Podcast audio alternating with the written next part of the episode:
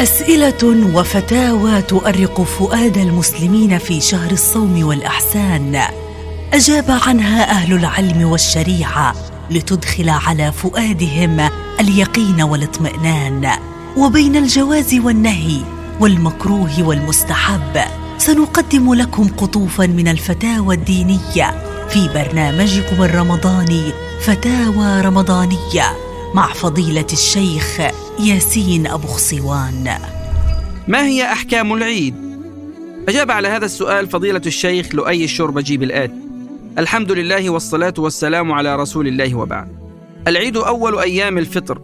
من شعائر الله شرعه لعباده ليفرحوا بفطرهم ويشكروا نعمة ربهم وتتعلق به بعض الأحكام والسنن. منها واحد وجوب إخراج زكاة الفطر ليلة العيد إلى أن تطلع الشمس في اليوم التالي وهذا من باب المواساة والتوسعة على الفقراء والمساكين.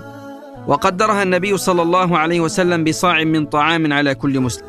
اثنين التكبير. يستحب التكبير مطلقا ليلة العيد إلى أداء الصلاة وقيده بعض أهل العلم من بعد الفجر إلى صلاة العيد والأمر واسع إن شاء الله.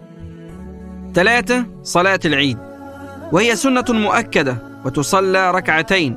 يكبر في الأولى سبعا غير تكبيرة الإحرام وفي الثانية خمسا غير تكبيرة القيام كما ورد عنه عليه الصلاة والسلام.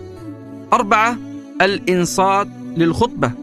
تحب بعد أداء الصلاة أن يخطب الإمام خطبتين يعظ فيها الناس ويذكرهم ويأمرهم بالصلة والمواساة. خمسة يستحب في صبيحة يوم الفطر المبادرة إلى الفطر بشربة ماء أو تمرات قبل الخروج إلى الصلاة. ستة يحرم صيام يوم الفطر ومن صامه فهو آثم إجماعا.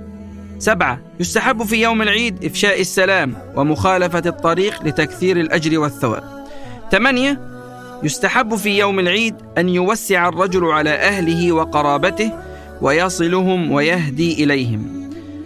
هذا والله تعالى أعلى وأعلم وكل عام وأنتم بخير وتقبل الله منا ومنكم صالح الأعمال والطاعات.